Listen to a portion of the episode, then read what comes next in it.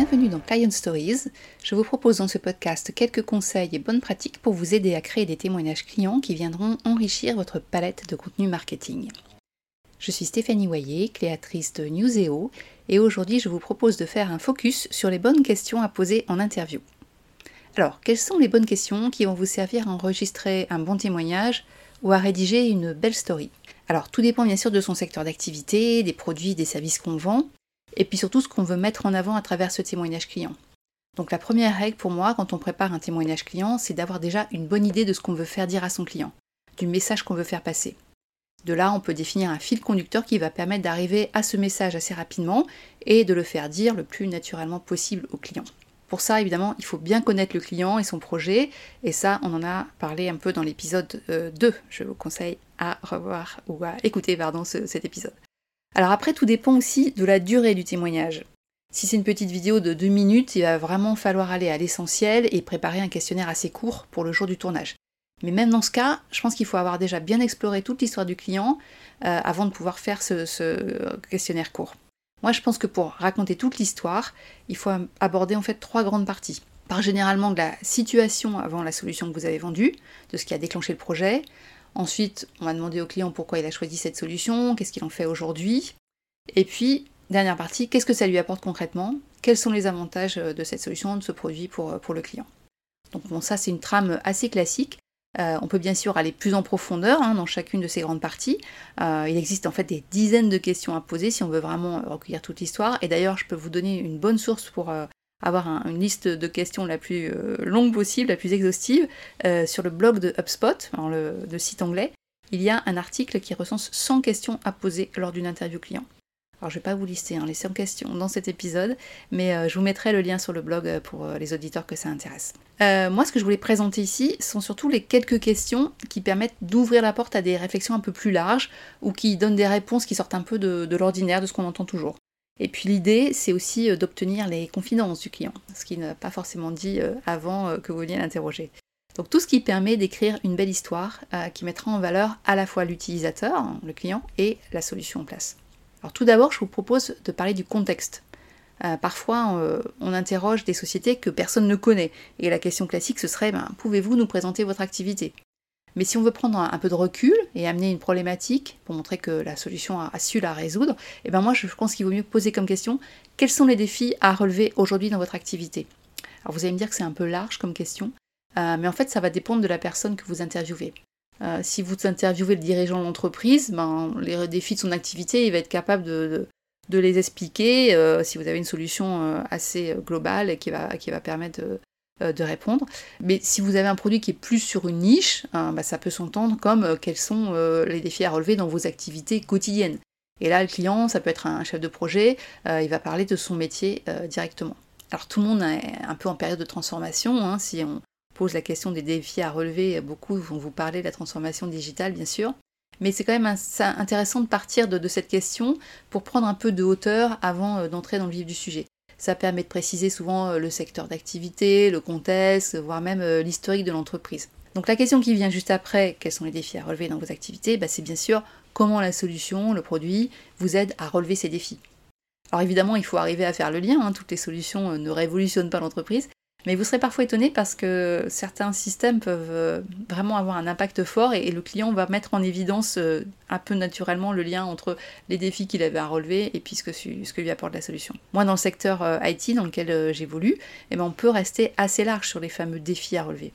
Mais vous pouvez bien sûr préciser quels sont les défis euh, à relever euh, pour parvenir euh, à réduire sa consommation énergétique si vous vendez des solutions pour surveiller sa conso. Quels sont les défis à relever quand on veut faire construire sa maison si vous êtes un, constructeur de, maisons individuelles. Donc voilà, vous pouvez à chaque fois bien sûr préciser et avoir des retours qui vont vous aider à alimenter les argumentations du client par rapport à ce que vous lui avez vendu. Bah, vous verrez, le client va faire le lien assez naturellement tout seul et il va répondre à cette question sur les défis euh, avec des problématiques qui sont celles que votre solution l'aide à résoudre. Donc on a planté le décor. Euh, comment est-ce qu'on fait le lien ensuite pour parler de sa solution? Eh ben, En fait, on peut revenir au projet et demander quel a été le fait déclencheur de votre projet. Votre client, il a une problématique, souvent la situation, elle dure depuis longtemps, il s'en accommode, et puis d'un seul coup, il se passe quelque chose qui fait qu'il va vouloir changer. Et ça, c'est assez intéressant d'obtenir cette information parce qu'on va rentrer dans le storytelling Et puis on entend parfois des réponses qu'on n'attendait pas forcément. Euh, il y a des choses que le commercial ne savait pas au moment où il était en contact avec le client, parce que le client, il ne dit pas tout au moment du choix, évidemment. Et puis ça permet aussi de, décrire la situation avant la mise en place euh, du nouveau système. Pour la petite anecdote, il y a quelques jours, il y a un client qui m'a dit euh, texto Ah bah c'est facile, avant on mettait des mois pour sortir le bilan social, chaque établissement faisait ça de son côté, et je suis persuadée qu'il n'y avait pas deux indicateurs calculés de la même façon. Et donc c'était extrêmement long et complètement inutile. Donc voilà, évidemment, je ne vais pas le dire comme ça en rédigeant le témoignage, mais bon, j'avoue que sa franchise m'a bien fait rire. Et puis ça, voilà, ça débloque un petit peu euh, la relation quand on commence l'interview avec, euh, avec ce genre de questions et, de réponses. Et ça permet quand même d'en retirer des choses intéressantes pour, pour raconter l'histoire. Euh, après, il y a d'autres questions autour du projet qui peuvent être intéressantes. Il y en a une que j'aime bien, c'est aviez-vous des craintes avant la mise en place et est-ce qu'elles étaient fondées? J'aime bien cette question parce qu'elle permet de revenir sur le contexte du projet, sur l'organisation en place, sur les éventuelles réticences des différents acteurs, hein, la résistance au changement des utilisateurs du produit. Ça, c'est toujours intéressant d'en parler. Euh, on dit souvent qu'il faut éviter de parler des problèmes avec le client, mais c'est une question qui permet aussi d'évoquer des points qui pouvaient être apparemment faibles de la solution, par exemple la complexité, la jeunesse, la pérennité, et de montrer qu'ils ben, n'étaient pas réels, qu'on peut les contourner. Les lecteurs ils vont s'identifier et verront que leurs craintes à eux ne sont pas toujours fondées. Alors évidemment, c'est pas une question euh, à poser en live hein, face à une caméra, hein, sans savoir ce que le client va répondre. C'est une question euh, pour la phase préparatoire de l'interview ou pour alimenter euh, une success story. Et puis une autre chose qu'on peut faire aussi, c'est interroger le client sur ce qu'il pense de son fournisseur. Parce qu'en fait, il n'y a pas que le produit à mettre en avant dans un témoignage client. Moi, j'aime bien demander avez-vous apprécié la relation commerciale au moment de la phase de choix? C'est d'autant plus facile que moi je suis externe à l'entreprise et on me présente généralement euh, comme la journaliste qui va faire l'interview et donc je peux, moi je demande souvent à être seule en face du client, même si j'ai évidemment contacté le, commercial euh, ou le technicien qui a mis en place avant hein, pour préparer mon interview. Et donc il est, le client il est un petit peu plus libre de m'expliquer comment ça s'était passé. Donc c'est une question qui va vous permettre euh, de sortir un peu du produit et puis vous allez vous rendre compte que les aspects humains sont très très souvent euh, décisifs dans, ce choix final. Et puis c'est une question qui, permet de mettre en avant l'implication euh, des équipes euh, chez le fournisseur, leur activité, leur proximité. Et on voit souvent que ce sont des, arguments qui sont vraiment importants dans, le choix d'une solution, surtout si le client confirme que les bonnes impressions qu'il avait au moment du choix, au moment de l'avant-vente, elles se sont révélées justes lors de la mise en œuvre. Et puis si ça s'est pas bien passé, ben, il est utile de remonter quand même l'information. Mais bon, j'avoue que j'ai jamais rencontré un client euh, mécontent de la relation commerciale et qui quand même accepté de faire un case study. Alors vous allez me dire, quand est-ce qu'on parle des bénéfices de la solution? Bien, sûr, il faut, faut, mettre en avant les bénéfices. La question classique, c'est quels sont les avantages que vous retirez de la solution aujourd'hui? Mais il y a une question plus originale, c'est qu'est-ce qui vous plaît le plus dans la solution? C'est une question qui est un peu plus personnelle que quels sont les points forts. Euh, et vous ferez sans doute surgir des aspects un peu inhabituels, des choses auxquelles les clients s'attachent euh, qu'on n'a pas forcément envisagées, des éléments qui ne sont pas forcément techniques. Euh, le client il s'implique avec cette question, là, sa réponse va être plus personnelle et puis vous en tirerez certainement des, citations intéressantes. Après, on peut aussi lui demander qu'est-ce qui vous plaît le moins, que voudriez-vous voir comme amélioration? Donc l'idée, ça, c'est pas d'utiliser ces éléments dans le case study, mais vous allez recueillir des points qui vont certainement intéresser la R&D ou le service client. L'autre question sur ce sujet, c'est que feriez-vous si on vous enlevait système Alors c'est une question qui fait souvent euh, sourire en interview vidéo, donc ça c'est pas mal. Et puis ça génère des réactions amusantes si le client ne veut plus s'en passer. Et puis il y a une dernière question que je pose systématiquement, c'est avez-vous un conseil pour les personnes qui auraient un projet similaire au vôtre? Alors c'est une question assez classique qui marche très bien quand on prépare euh, un témoignage client euh, face à un public. et puis bon, ça valorise aussi le, client qui va un peu tirer des, enseignements de, de, ce projet, donc c'est pas mal de la poser aussi. Et puis on peut aussi lui demander à la fin, et si vous deviez résumer votre projet en une phrase? Ça, ça permet de retirer encore des points positifs et d'avoir une citation qui est assez globale, qui permet de bien introduire le témoignage, euh, que ce soit par écrit ou, en vidéo. D'ailleurs, on peut très bien remonter cette question au tout début euh, de, la vidéo pour euh, tout de suite attirer les, auditeurs.